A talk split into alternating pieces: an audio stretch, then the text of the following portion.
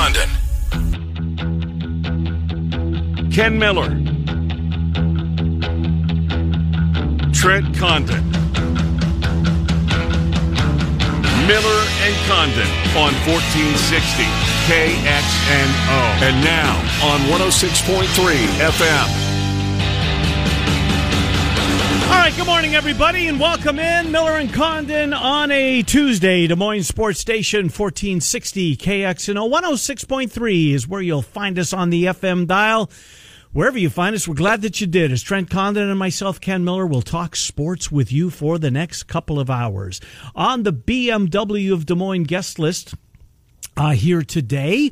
We will start. We're going to do an NFL segment to start things off. Uh, at ten thirty, we'll take a look at the Chicago Bears. Boy, Jeff Hughes going to be fired up. And first thing I'm going to ask him is his thoughts on Mac Jones being named the starter in New England. That'll get him going. Uh, so uh, we will talk about the Chicago Bears with Jeff Hughes. TheBearsBlog.com at ten thirty. Uh, then we will head to the Twin Cities, which is well where we will find Dave Sinekin. He's actually at the State Fair. He's doing his border battle as we speak with the voice of the Vikings at the Minnesota State Fair, Paul Allen. Uh, but Dave Sinekin on the Packers. Uh, coming up here at 1040. Pete Fiutak will join us at 1105. We'll go around college football with Pete Fiutak. And then at 1130, we will get to the newly announced retirement. Well, it's, he announced he's retiring, but Gary Rima is coming back for another year. Yes. Uh, but this is it. This is the uh, the the swan song for Gary Rima, the voice of the UNI Panthers. We will uh, I'll talk about a little bit about his career. I still got a lot of it to unfold, including an opportunity, I think, to call a pretty good basketball program uh, to bring the curtain down. But we will talk about UNI and the football team. Coach Farley will bring to Jack Trice Stadium on uh, Saturday afternoon, three thirty kick. You can hear the game down the hall on 100.3 The Bus. Baseball night for me last night. There is a little breaking NFL news. Cam Newton, who's only 32 years old. That's wild. Isn't that crazy? Yes. Cut. This was the MVP is in 2015 of the league. When you hear NFL, you hear uh, no fun league. You also hear not for long, and that um, uh, is personified here today as Cam Newton is gone from the league. Now I think you'll get another spot, but um, Bill Belichick's going to go with the rookie. One of how many rookies that will start? Wilson with the Jets. Yes. I haven't heard. And I mean, I haven't. Who covers the Jets, right? In this, in in. Uh, I, I get it. They're one of thirty-two, and they. But anyways, I think he's going to be the guy. Lance is now hurt. He's got a uh, a bone chip in one in, in, in his throwing hand. Uh, for the Niners, so if he was pressuring Garoppolo, uh, Garoppolo will be the guy. Uh, we know uh, Fields isn't going to start. Um, Lawrence will start. of course, Lawrence will start. Sure. By the way, did you see the pass he threw for a touchdown the other day? Yeah. Oh my God! And Baker Mayfield on Sunday night threw an absolute beauty, very similar to what um, Lawrence did. But uh, Mac Jones, who there was a picture posted this morning on Twitter of three Alabama quarterbacks from probably what four years ago. Mac Jones, Jalen Hurts, and Tua all QB ones at the with their respective teams. When you think Alabama, you don't think really that is a cradle of quarterbacks, Not a, right? until recently. Until recently, yeah. You had the J- John David Booties of the world and, and guys like that that Yeah. were okay. Right. Brody Croyle. Yep. Those type of quarterbacks, they were placeholders. Mm-hmm. But you go back and Nick Saban making the decision and bringing Lane Kiffin in to revolutionize the offense. Lane Kiffin doesn't care. Yes, he has old school fundamentals, but when you look at what Saban has done and the way that he has evolved, just won seven national championships. A- And before this run of Saban, it's impossible in today's day to do something like that. Yet here he is. Mm-hmm. He's completely different. He saw that the way things were changing. He looked at what Hugh Freeze was doing, beating them back to back years at Ole Miss. We got to be faster. Mm-hmm. We got to be able to score. And he did that. And he's Ole Miss almost got him last year, if you remember. Right. That was a hell of a football game. put a lot of points up. So Yeah. was that the the game that that Kiffin was running down his sideline? Was that last year, two years? Yeah, ago? I don't know. If, I can't remember if that was that game. I just remember it was incredibly entertaining. in full flight. yes, Right. yes. And who knows if Ole Miss's defense is going to be any better? But they could put a scare in them. A and uh-huh. M. Where are you with Alabama? Because they lost again so It's much. like reload. You're right. I mean, the receivers sooner or later. I mean, look at the receivers they've lost in the last couple of years, right? I don't know. I, I think that there's going to be a new national champion, a new national. a new national champ this year. Last year was so weird, obviously. Mm-hmm. 2020, it goes without saying. But you look at what they did. You look at the schedule that they had to play with no non conference in the SEC and the domination that they had. That one we might look back upon as that might be one of the best college football teams ever. Well, I've heard Saban, apparently Saban has said that, uh, I'm not sure he said it on record, but he's told people that that was his best team. That offensive line loaded. Yes. Linebackers, secondary. Patrick Surtain, I mean, he's a star. He's, I mean, in college, and I think he's going to be in the NFL. I hope, fingers crossed. Um, but some of the dudes that they, I mean, Devonta Smith, Alabama. Heisman winner, yeah, as a wide receiver. right? Waddle, who was the guy before Mm-hmm. he got hurt, and then go back the year before. I mean, Henry Ruggs and Jerry Jeudy with those other two. It's not fair. it has to end at some point. Mm-hmm. Now, who knows if it's after Saban retires, Yeah. but it has to at some point. Give you a free roll at 11 and a half, the over under, and that's what it is for Alabama. Is it really? They're going to lose a game. They're going to lose a game. They're going to lose a game. I agree with you. Yep, they're going to lose a game. I hope they lose a game. It's not going to be Saturday night. Uh, no, no. Who did they, they have? Miami. Uh, Miami. Yeah, right. No, they're not getting beat by Miami. Um, Let's but they will an- lose a game. I want to see an early Well, Bam- turnover though in that game, just to see what they have for the Right. turnover chain this I'm- year. Yeah, I'm with you. They'll have something new and fun, and they'll be absolutely rocking if that happens. Well, Bama, Bama Bob, Mm-hmm. picked against Bama, the football team. Uh, to, he, he's got Georgia coming out of the SEC, Right. and he's got Texas A&M coming out of the West. Mm-hmm. Uh, so we'll, we'll see. Um, last night was baseball night for me. You know, the, I watched the team who absolutely needed this win in the worst way, and they got it. And if you'd have told me yesterday afternoon, a Cardinal fan, or at any point during the day yesterday, we got Jon Lester on the bum tonight. You feeling pretty good? really? Yeah. Jon Lester was good last night, Trent. Jon Lester was good last night. They've taken two guys off the scrap heap and made them. Half the other. J. A. Happ was awful. It it was soft throwing batting practice. He was as Oh, yeah, bad he was with your squad. as a starting pitcher could be, and that's why I know so much because he was brutal. Change of scenery, Mm-hmm. new pitching coach. Let's tweak this. Let's change that. It happens often where you see that guys are just absolutely brutal. Now, is it going to happen with Jake Arrieta? No. No, not so much. But there are guys that it's just a simple tweak. It's what just hearing a different voice, whatever it is, is good enough to turn them around, and that Mm-hmm. has certainly been the case. Lester has gone from mm, to Well, he got shelled in his first start as a Yes. Cardinal, remember? Yep. But subsequent to that, he's been, and last night was his best start. And man, they needed. Here's the thing about the Cardinals: if they can stay close, and the schedules we're getting going to get, we talked about it nauseum. September is a bitch for them, Yes. schedule wise. But the good news is, if they can stay within striking distance of the Padres, because there's only one wild card available in the National League, the other's going to go to either the Dodgers or hold it now, or the Giants if the Dodgers uh, snap them off at the wire. Um, there's only one wild card available. They play the Padres three times in St. Louis in the middle of the month. Now it's it's an incredibly difficult schedule. They do have the Cubs, what, Yes. seven times in the final ten days of the season, with the Brewers sprinkled in there to to split those series. And the Brewers will be home free at that point. absolutely. And you know, you know, if you're the Braves or if you're the uh, if you're the Braves or the Brew Crew, you're not. You, you want to finish where you are. You mm-hmm. don't want to be the number one overall seed in the, in the National League. And they won't be. I don't think they will either because I mean the oh, the Giants got beat last night by the Brewers. Good win. That's a good baseball team. This this Brewers team. Brewers are only four and a half out of their That's best what I'm record. saying. But then you get the Dodgers. you don't want that. No.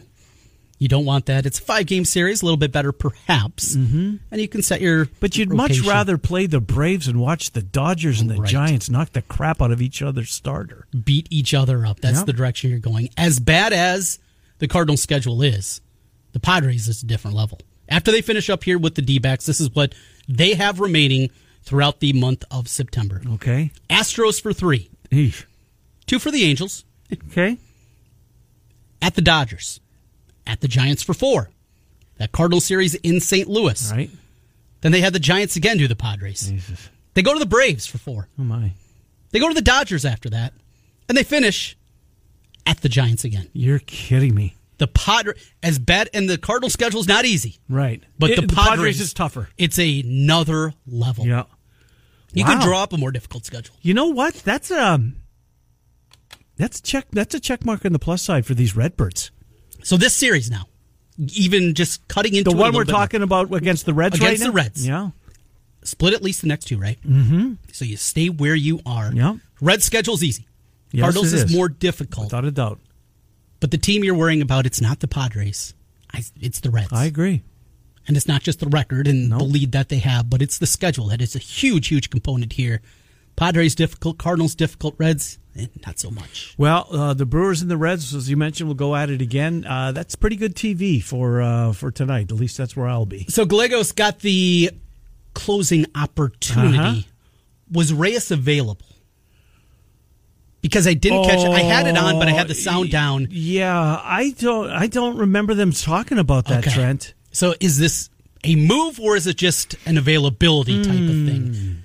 Now. I came hope in. it's a move. I hope. I mean, it's it's the lesser of two evils. Mm-hmm. Yeah, I mean, you don't love either of them. I think if you're a Cardinal fan, you you don't you don't. Yeah, jeez, somebody's got to do it. Right, right. And the the numbers for Gallegos this year has been good. I mean, he's he averages over a strikeout an inning. His ERA is right at three. He's okay. He's Mm-hmm. you love to have that guy be your seventh, eighth inning guy. Yes, As a closer, absolutely. it's different. Third save of the year. Mm-hmm. We'll see. I, I would say if it happens again tonight, they got a two run lead going to the ninth. And they go to him. I think so. Yep, I do too. I'm with you. All right, Iowa State. How about this, folks? Put out a depth chart yesterday. Uh, I, for one, and, and look, I, there's a lot of people that were pumped to see this Mm-hmm. and kind of surprised that it came out the way it did. There's a lot of oars, but a couple of things jumped off the page. To, Not as many oars as the last time though that we saw one before the Right. Fiesta Bowl, where there was twelve. There's only eight this time. Is that that was the number? There was there was a dozen, huh? Yeah. Uh, there's only one quarterback listed under Brock Purdy. Uh-huh. What does that mean for Bowman going forward? Uh, more than likely, he's going to be looking around come spring. Yeah. Hey, speaking of Iowa State quarterbacks that we're looking around, Zeb Noland is starting Yep. this week for South Carolina. We talked about this story a couple weeks ago. It's amazing. Grad assistant. Yep. That's where he was going after he finished up his career. He was Dakota hired. State. He was he was he was on board. Yeah, dad is a college coach in Georgia, or high school coach, excuse me, in Georgia.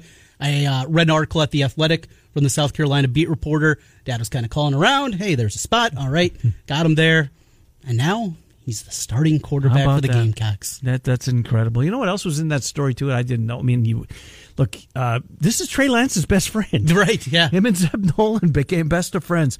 Um, so that's a pretty cool story. I mean, it didn't work out here. Uh, it didn't work out in, in Fargo.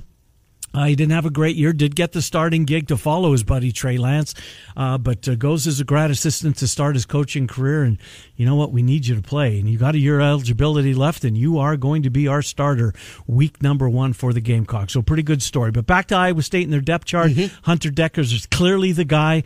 Uh, what else jumped off the page at you? Anything? Uh, true freshman at the running back spot behind Jirehl Brock as the backup. Two of them. Eli Sanders, the young man that they flipped from Boise that they had at the Applebee's, the uh, sign for him come to come to Ames. Remember that? I don't. The recruiting story. Yeah, Applebee's put up on their little placard there. Welcome to Ames, Eli, something along those lines. Nice. Uh, him and Deon Deon Silas back there. Defensively, Here's one. Here's a big one. It's right in the middle of that line. J.R. Singleton, Yep. redshirt freshman. Who Campbell is raving about. Right. Now, here's the thing, and I think you're probably going the same place I am. A week from Saturday, who's going to be an inch or two in front of his helmet? Yep. Uh huh.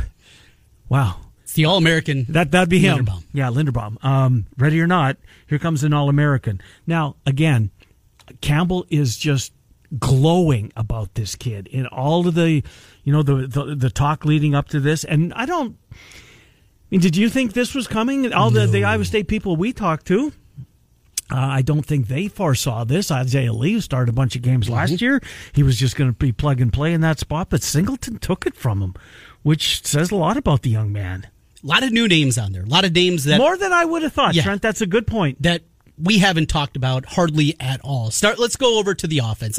For the most part, I think we've talked about every one of these guys one way or the other. Until you get to the offensive line, from Tyler Miller. Well, especially the right side of the line. yeah, well, Tyler Oh, Miller. backups, yeah. The Yep. backup at the left tackle position behind Sean Foster. 6'9, 320. I, I guess I don't even remember him don't- being 6'9 going back to the recruiting area. Remember, he's tall. Don't remember 6 foot 9. Then the backup at the left guard position, Jarrod Hufford. Another young guy we haven't just talked a whole lot Mm-hmm. about. Newell, Ramos, Schweiger, Simmons. We talked about all those Yeah, guys. but Hudson, Ramos moved to center. Move, Right. Ramos's moves changed positions. Remsburg, Schweiger. I, the depth of this offensive Mm-hmm. line and the defensive line, too. This is the change of Iowa State football more than anything, is not just having five guys that can play, Right. not just having four guys on the defensive line that can play, but the amount of depth that they have built, quality depth. I, I, I don't think it's a stretch to say this is as deep as they've been at both of those positions, and that's why they're a preseason top 10 team. Yeah, I agree. I'm with you. I know we love the shiny objects and the Brock mm-hmm. Purdy's and the Breece Halls and, mm-hmm. and Xavier Hutchinson and on down. Mm-hmm. But more than anything, the way that this program has changed, the way that they have competed at this level, it's what they have up front on both sides of the football. It is. Uh, T- Tarique Milton, I think, is poised because he was hurt all year last year. How many times do we ask that question? Well, that's just it. And I, and I was told by a pretty reliable source that they got this one wrong that he's out for the year and, and worked his way back onto the field. Now, look, he was clearly still way, way, way uh, not even close to 100%, but he did get back on the field. Um, the safety position, free safety, they've got three oars. Three of those oars, three of the eight are right there. So we're, there's a grad assistant and Amos. Um, Villanova? Yep, Villanova grad assistant. Uh, what else? Kyle and Young still, I guess, in a battle for that right corner opposite of Anthony Johnson, who's a no doubt about it. We both can't wait to see Tampa because we love big corners, and he certainly fits that mold at six foot two. Um, linebackers, no surprise there. Will McDonald's going to get a start. He should. Right. it was just a matter of time, but he had to bide his time. And uh, now Jaquan Bailey, who just got released from the Eagles, he's no longer uh, part of the program. So there's depth, Trent. There's depth on display, and we'll see it on uh, where ESPN Plus, right? E ESPN, 3.30 kickoff. Uh, and the Hawks are two thirty. 2.30 for Iowa, Indiana. Uh, it's another thing that jumped out, something stupid that I get a kick out of, though. Uh, this year in college football, you can wear zero. And Iowa State has their player that will wear number zero. Really, I didn't notice that. The punter, Corey Dunn, will be trotting out there with the zero on his jersey. That's another one of those special Yeah. teams. Especially special important. teams, and Iowa didn't name a punt returner or a kick returner either. Kick returner. They had Charlie Jones as the punt returner. That's a no Okay. doubter. Yeah, After right, what did. he did last year, Yeah. right? Um, But no kick returner was listed. and uh, likewise with Iowa State or punt returner for them. So who are the names that we've? Well, Breece Hall's been returning kicks. Do you, do you want that? I don't. He's too important. Uh-huh. He is too important to that team. Jirehl Brock, sure. Yeah. Even Xavier Hutchinson, you know, a guy like that. Mm-hmm. Joe Scates. Mm-hmm. Seems like he's got the, kind of the flexibility that could be And the wheels. Mm-hmm. good in that kind of role. And we know about the wheels that go along with it. So now, last year was Tarique Milton just to catch the football. I mean, this is this is a team that doesn't return a lot of punts. Yes. this is a fair catch team. Remember that we um, there was like I don't know four or five games when everything was fair caught. I think there was a, a stat some halfway through the season they'd returned like three punts for 19 yards or something like that. Halfway through the year, Hmm. a year ago. Does that change? Is it just they weren't confident with it? Now they're going to find a guy that they are more confident. But they're going to keep a secret. Special, well, we know that special teams are important. Though. Iowa State for a program like that, well, look at Nwangwu's impact on the Yes. special teams last year. they don't beat Baylor without. They don't. Kenny He turned a couple of games around last year. Oklahoma, the first one. Mm-hmm. Without him, that might be a seven and five team as opposed to nine and three. There's six losses the from last of year. error. Six players that were a piece of last year's team. Mm-hmm. I think you can make the argument that Nwangwu I did yesterday. was the most important Yeah. of those losses Yeah. because of just that. Right. I mean, Bailey's the all-time sack leader. Like, I didn't think he was. He was okay last year. He was better a couple years back. I agree. Early in his Absolutely career, agree. he popped off Yep. the screen. Now that could be a product of. All right, we're going to slant this way. We're going to prevent him. And Will McDonald on the other end. Mm-hmm. Will McDonald, He had ten and a half sacks. right? He's a next level guy himself. He is. He is. That's the first rounder on that team. I think it is too. That's that's the one. That's the one. When that long streak of one was it seventy eight or seventy nine? You have to go back the last time they had a first round pick. Uh, I think it's Will McDonald. Now look, it, it should be Breece Hall, but it's running backs. Right. You know they're not as coveted as they once were. Travis Etienne, who was great his whole career. Sure. He was He was in the 20s. Or was he? Was he thirty? Yeah, I, I Well, thought late twenties, early thirties, somewhere somewhere in that area. Um, yeah, just the running back position. Oh baby, getting close, are we not? Speaking of oh baby, UNI a little bit later, as he mentioned Yeah, with Gary no, there is no depth chart for them, was there? haven't found one yet. I saw um, I saw something on tw- somewhere last night, reading around, trying to find one Mm-hmm. that Farley did not put one out. didn't put one out, so we will go with our eyes closed into it. We know Yeah.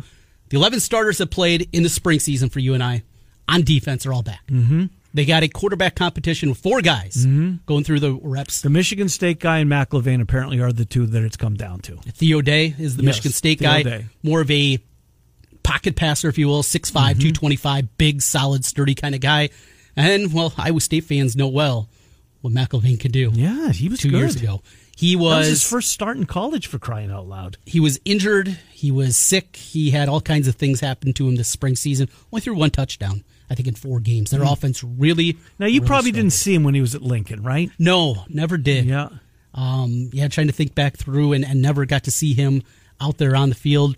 Knew they'd be undermanned, and that's the case here. Mm-hmm. So, offensive line, I think for UNI, that should be pretty good. Yeah. They got some skill position. It, it's as simple as quarterback play. Well, and they're be- defensively. I, I'm the, the the strong suit of their defense is up the middle. Mm-hmm. Middle middle of the defensive line, linebackers, as you say, all those guys coming back. Um, that apparently is the strength of that. We'll see how they match up. You know, I, I can't wait to see these guys for Iowa State. Um, I think Milton's going to have a huge year.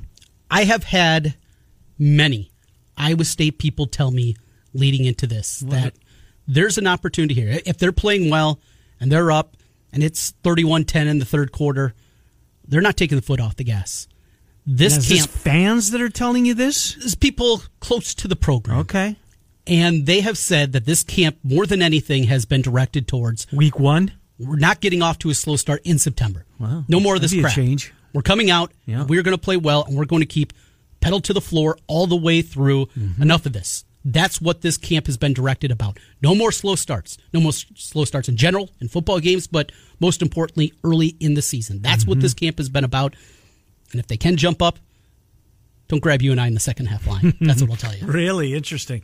Um, of all of, of the of the two teams uh, that, that move the needle here, the, the pressure's all on one guy in the state this weekend. Oh yeah, there's I no mean, doubt. Mm-hmm. it, it's Spencer Petras, right? It, th- this Hawkeye team has, is is so yeah, kind of loaded in a lot of places, they are. and it's all predicated on what they're going to get from their quarterback. Trent, I've completely flip flopped, not flipped because I wasn't down on Iowa. I just didn't think that they would be. If Spencer Petras didn't take a step forward, I thought that this team was seven and five ish. Mm-hmm. That type of that type of program this year. But if the reports are as glowing as not only we've heard, um, Dave Sinekin might be a little late. Um, the reports might uh, be they were glowing at the kids' day, but after that, we've also heard that um, it's been more than that. It's been more than when you guys got to see them. When you guys aren't here, he's doing this every practice, day in and day out. He's been that good. He's shown that much improvement. So if that's the case, look out. because this team has a lot of spots. Still concerns up front defensively. Mm-hmm. Yeah. And we've seen in the past when I was not good on their defensive line, they do take a pretty major step back. That's Yeah. for them maybe as important of a position as it is. They're good in the defensive line, they're going to be good. Yep. They're okay. Yeah. Then you're Right. at that seven and five. And they don't we don't we don't know this. But at least from where we sit here on whatever the last day of August, we're not sure about the depth behind the starters on the defensive line. Absolutely. And we just talked about the depth on Iowa State's defensive line. We don't know if that uh, if, if Iowa has that luxury. Well, and even look at the starters and look at the pieces of that two deep from Yahya Black. Mm-hmm. Heard his praises. Yeah. Got to see it. Noah Shannon, he was a rotational player. Now he's got to get a whole lot. right? And he was hurt this uh, in this uh, in this camp. Logan- John Waggoner, Yeah, Logan Lee. Mm-hmm. He's been a guy that's been banged up. Joe Evans, he's going to be more of a three No, down I, like, type I. I like Joe Evans. I'm just not sure he's built for you know Being the- that. Yeah, yeah, and so when you go through that and you look at it, I go back to 2005. Iowa was preseason top 10. Great team coming back, except for the defensive line. They had two All American linebackers and Chad Greenway and Abdul Hodge. The back part of the defense was absolutely loaded offensively. Of course, Drew Tate was coming back off that mm-hmm. Big Ten championship year. Everything was there except for the defensive line. And, and I have a feeling we very well could be trending there mm. too. On the Petras point, though, I got to see it because we heard these same things last Yeah. summer. We heard what a leader he was. We loved mm-hmm. the job was handed to him. It was. It You're was right. not the kind of competition you would anticipate with an open competition after a graduating Nate Stanley. And we both assumed they would have that this year, but maybe he just, he was so good that they just you know he's our guy. You guys are all battling for you know second team reps.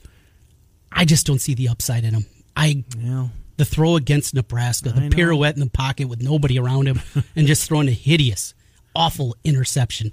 That sticks in my mind. Everybody brings up the Illinois game. Go back and watch the first quarter. He was as bad as a college He quarterback was, could be. turned it around. in the first quarter. Yep. Did turn it around Yep. and then played well the game after Illinois as they uh, beat Wisconsin. He's got a ton of pressure on him, Trent. That, that he's got a ton ton of pressure. I asked Tom Kakert last week. Hawks look up at the scoreboard. They trot into the locker room down 21 3. And Petras is awful. Throwing a couple of picks. Did they make the hook? He said no. No, I don't think so either. Coach Condon would. I was calling for his head in that first quarter of the Illinois game, too. All right, we're going to get into the NFL. Jeff Hughes next. Dave Sinekin, who's uh, border battling with our friend Paul Allen, Packers versus Vikings at the Minnesota State Fair. Uh, we may have to push him back a little bit, but he's scheduled to join us in this hour as well. Miller and Condon are on Des Moines Sports Station, 1460 KXNO and 106.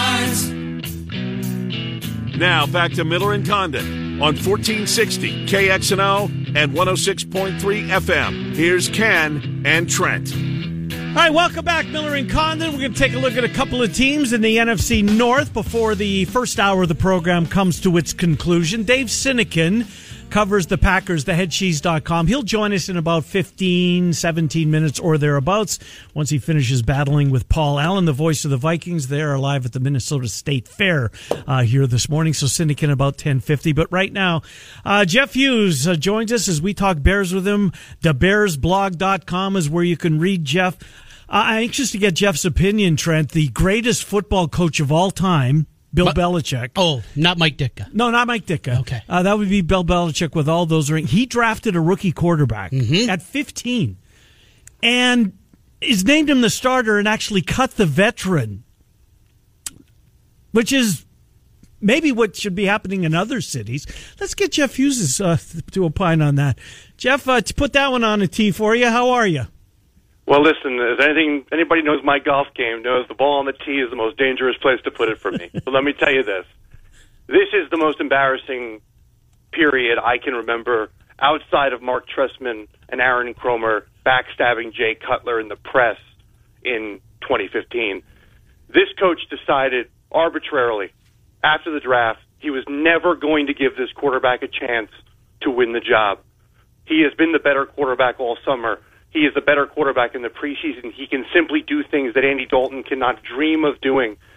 To not give this kid the opportunity to win the job and hand it to Dalton is football malpractice. And for those people out there who want to argue, and I've heard it, hey, he'll get the job eventually. You're yelling about nothing. Eventually, he'll be the starter. What, what, where do we live? We have just suffered through 18 months of COVID in this country. Forgive me if I want some entertainment in my life. I don't want to watch Andy Dalton play football. Most Bears fans don't want to watch Andy Dalton play football. You've done the hard part in Chicago. It looks like you found the guy. The easy part is putting him on the field. And it just seems like this coach has no intention of doing that. And all of these quarterbacks who are starting, Wilson and Lawrence and Jones, and even Lance, who's going to be on the field a whole lot, have been given first team reps since the day they showed up in camp.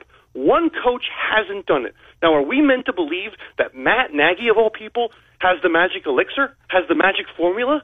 I don't believe it. And I have, I have defended this coach an awful lot over the last few years, and this summer has been indefensible.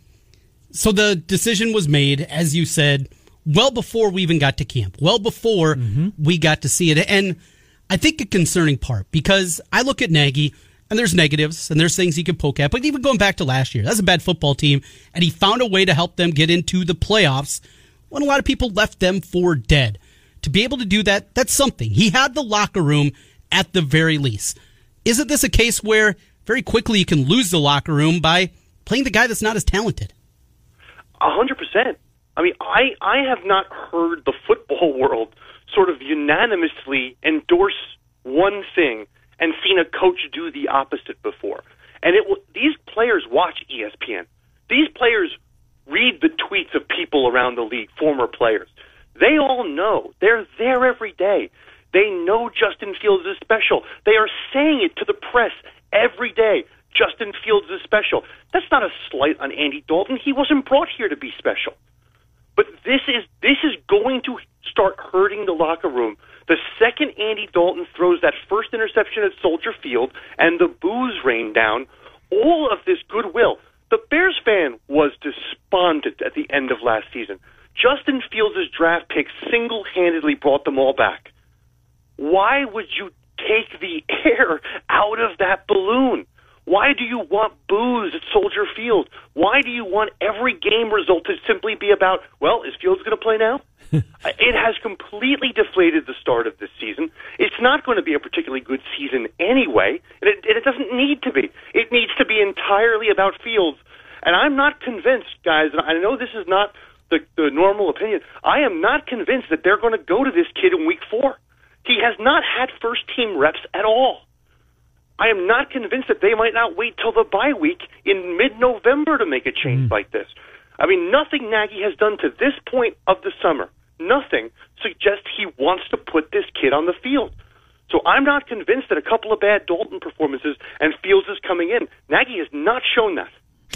Uh, we're talking with Jeff Hughes to. Jeff, away from the quarterback, uh, offensive line is the other area concerned. So banged up uh, during uh, during fall camp. Wilkinson, he's a COVID casualty, right? At least for the time being, I, I think. Uh, are they? Are they going to be able to? Um, will, will, all the guys that you thought were going to be, you know, starters uh, on that offensive line, will they be there a week from Sunday night? Yeah, I think the start. Well, I didn't know. I think anybody saw the Jason Peters emergence coming. Yeah, really. The starting O line will be will be Peters, will be Whitehair, Mustipher, Daniels, and Ifedi. Uh, it's it's a shame what happened to Teven Jenkins, but again, that's that's a situation you want to protect the long term future of the kid. Get the back surgery, get it right. If you don't play this year, it's fine. It's like bringing another high pick in next year. Again, this is the transitional year. But guys, let me ask you a question: What skill? What skill outside of the offensive line best protects an offensive line? It's mobility from the quarterback position. Mm-hmm. I won't even, and by the way, you knew I was getting this back to the quarterback. I won't even hear the argument that Dalton gives them a better chance to win because Dalton can't avoid the rush. I wrote about this the other day, probably on Twitter. Justin Fields made a play in this last preseason game, rolling to his right, threw the ball on a dime. Andy Dalton would have had two possible outcomes a sack or throwing the ball away. Instead, that play was the talk of Chicago the next day. And this coach still doesn't recognize what's happening. That offensive line will look far better with Justin Fields. The playmakers on the outside will look better with Justin Fields. The corners on the defense, who are not very good, will have an easier time playing if the Bears are scoring points on offense, which they would do more with Justin Fields all of the flaws in this roster. That's what great quarterbacks cover up. And I think the Bears may have one, but just don't want to find out. Defensively, it is aging. It is not the defense of just a few years back. When you look at this squad, what concerns you most on, most on the defensive side of the football? They're not good at corner. Uh, Jaylon Johnson is a good player. Jaylon Johnson, I think, can be a top line corner. They have nothing else uh, besides him. And I think if they don't get the pass rush they need mm-hmm. from Khalil Mack, from Robert Quinn, from some of the role players like Bilal Nichols and, and Hicks, uh, they'll get torched. I, I would be very surprised if Sean McVay doesn't look at what the Buffalo Bills did to the Bears in the preseason and just drop and release. Don't let Mack ruin the game. Don't let Quinn ruin the game. Drop the quarterback, couple of steps, and hit the receiver, and just exploit these corners up and down the field. They are not good enough at that position to hold up against the better passing attacks the Aaron Rodgers, the Tom Brady's, all these guys that were on the schedule this year are going to rip them up. B- Back to offense and, and the skill guys you mentioned. You're 100 percent right about Fields and his ability to to run around. Allen Robinson's a hell of a player. I think a really underrated player.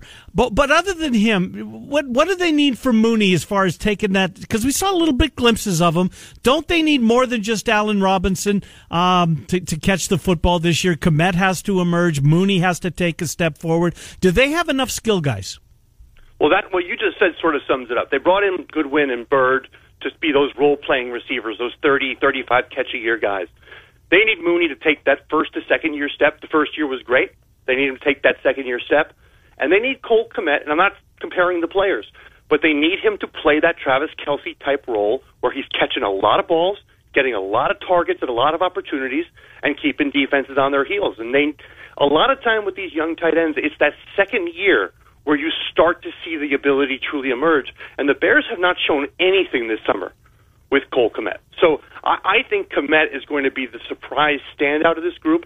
And if Mooney takes that step, this is looking like a very, uh, very good wide receiving core. Now, how good that core can be with a shaky offensive line and Andy Dalton, there's a there's a ceiling. They can be serviceable.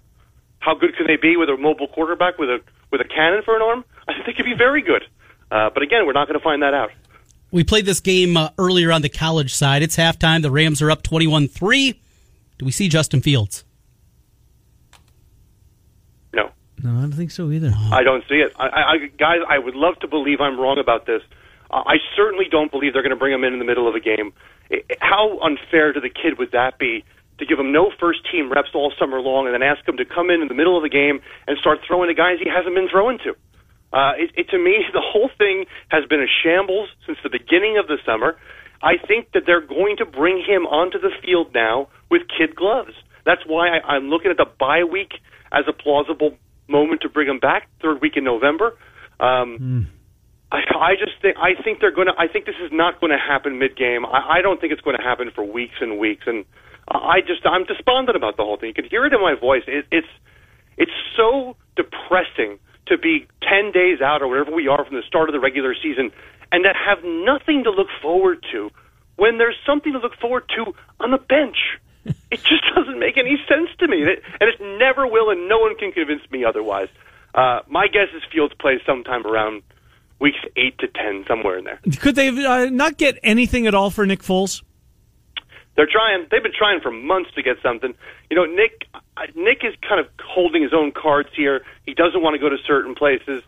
You know, if I'm the Bears, and again, the problem with the Bears is I don't think that the people running the football operations understand where the team is on a championship timeline.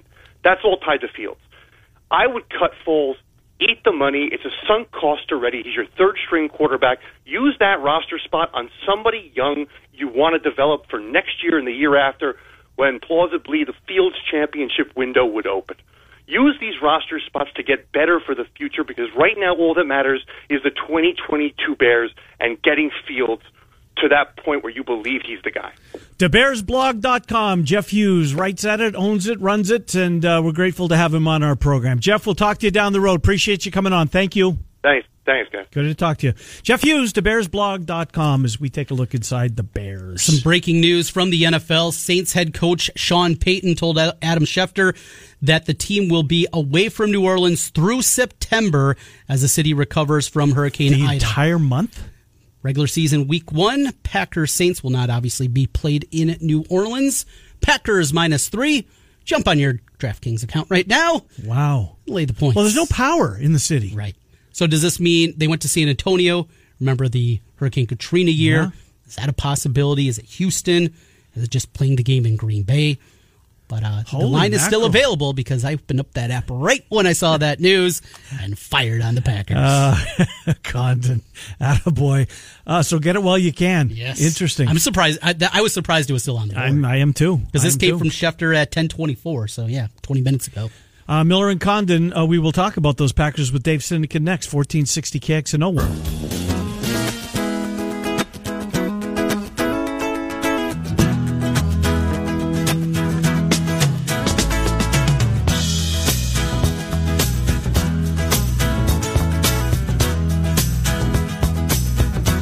Right, Miller and Condon, welcome back. 1460 KXNO 106.3 FM. From the Bears to the favorites in the NFC North, they are the Green Bay Packers. Dave Sinekin in year 26 of doing Packer preview on Sunday mornings, KFAN, and writing at theheadcheese.com joins the program. There's a couple of Packers breaking stories. Bakhtiari on the pup list won't play until week seven, but as Trent mentioned, Adam Schefter reporting New Orleans will not play in New Orleans, which means week one, Green Bay will be heading where, Dave Sinekin? Any idea?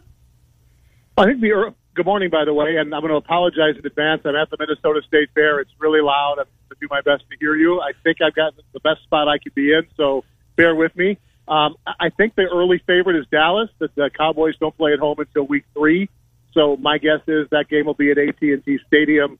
Uh, and you're right, no David Bakhtiari uh, placed on the pup list. He'll miss the first six weeks. You know, when you when you're a tackle and you tear your ACL on New Year's Eve it's probably wishful right. thinking that eight months later you're ready to play, you know, at an elite left tackle spot. And, and although he does sound like he's uh, ahead of schedule, that doesn't mean you're ready in eight or nine months. So uh, he'll be ready for week seven, we hope. Uh, all sounds like with the drills he was doing this summer that uh, he is getting there. Uh, Green Bay will move uh, Elgton Jenkins, their Pro Bowl left guard, out to left tackle where he played this preseason a bit and looked really good. This guy is almost uh, as valuable as anybody not wearing number 12 in Green Bay. He could play anywhere on the line. He was just a great draft pick in the second round a couple years ago, and I do think he will be just fine at left tackle, but that then weakens you at left guard a bit. Green Bay will move last year's right guard, Lucas Patrick, over to the left side uh, to make way for Royce Newman, the fourth round rookie out of uh, Ole Miss, who was PFF's highest graded offensive lineman throughout the preseason. He just didn't allow a pressure at right guard. He won that job. So two rookies on the line. No David Bakhtiari. It's a little dicey, but you know, Ken Green Bay's got a terrific line coach and Andy Stenavich. They always have a deep offensive line, and they'll be tested a bit early this season. Let's go into the weapons for Aaron Rodgers this year. Of course, Davante Adams back, uh, looking for a new contract in the future, but big money and a big time player. Vanda, Valdes Scantling, Allen Lazard, Randall Cobb comes in to help out. Your thoughts on the wide receiver group and throw the tight ends along with that. Yeah, I'm I'm really bullish on the Packers offense. I mean, obviously they were the highest scoring offense last year, so you're going to be bullish anyway. But the one thing that this Matt LaFleur offense has lacked is a, a prototypical slot receiver, and that's why Aaron Rodgers lobbied so hard for Randall Cobb, a guy that he trusts, he knows, he knows will understand the offense and be in spots uh, where Rodgers can take advantage. So having Randall Cobb to not only man the slot, but to teach Clemson rookie Amari Rodgers how to play it. They've got a history. They've, Rodgers has known him for eight, nine years. His dad coached Cobb at Kentucky. So I feel really good about the slot spot. I'm also really bullish on Valdes Scantling, who I think is going to blow up a bit this third year. He's not a volume receiver, not going to catch 70, 80 balls, but I think he showed his value in the playoffs with the big plays. He is in a contract year. He's kind of following the flight of Davante Adams. Now, he wasn't drafted as high. He doesn't have that ceiling, but he was accused of being a little sloppy with the ball his second year, and and Adams kind of emerged in year three. And I have a feeling Valdes Scantling is going to do that this year with a lot of big plays. Lazard's your red zone guy, your your move the chains guy, uh, and a blocker, and so reliable. I just think they have a really nice six man unit, and with Robert Tonyan taking over at tight end and showing ten touchdowns later that he can be a part of this offense. I, I just really do believe the sky's the limit for Rodgers in this offense this year. Yeah, that's scary to think about, is it not? You know, uh, Dave, uh, switching to the defensive side of the football, there's an Iowa Hawkeye who's had a really good uh, fall camp, and and I, you know, when Jack Heflin was was signed as a free agent, I thought, now, you know, g- good for him. He's going to get an opportunity. I didn't see him taking that opportunity and turning that into a a job in the NFL. Yet it looks as though they're they're making it very difficult for them to cut Jack Heflin. Is he going to make the 52? 53? I'll be shocked if he's not on the initial roster. I think he takes the place of Tyler Lancaster, the veteran from Northwestern, who's flashed in moments, but just uh, he's an okay run stopper. That's about all he does.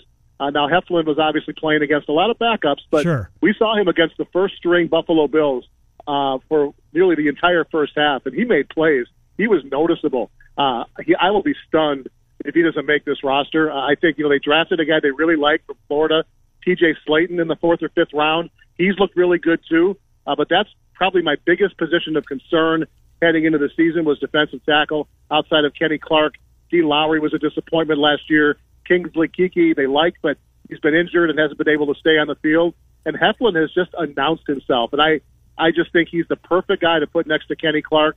Uh, he has shown that that attitude that just kind of puts your foot in the dirt and it's like, all right, I'm going to get ahead of this guy. And he is every preseason game looked better. And so, yeah, I think the, the Packers have unearthed another.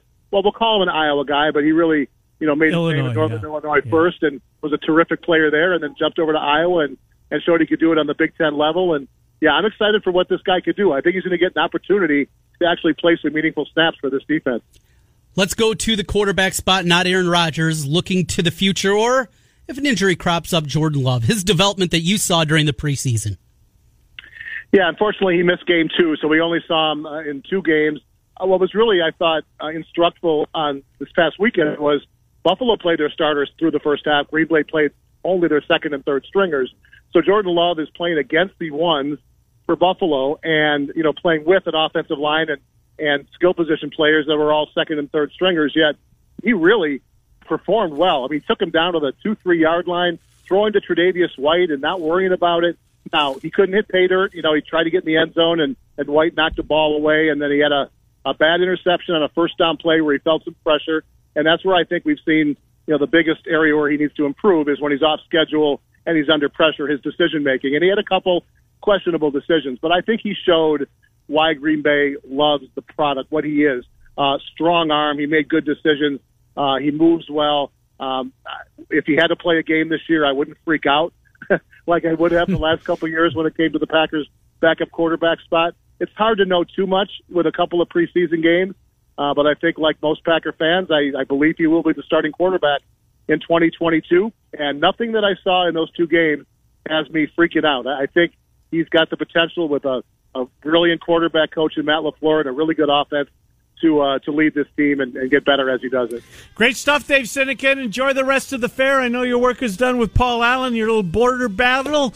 Uh, we will talk to you in the weeks ahead. Appreciate you coming on, Dave. Thank you. Sounds good. And PA said, call him anytime. He wants to be back on with you guys, so give him a holler. All right, we'll do, pal. Good. Thanks, Dave. Appreciate it.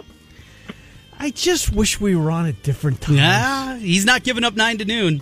No, we're not giving up 10 to noon, are we? No. Hour two next, 1460 KXNO 106.3.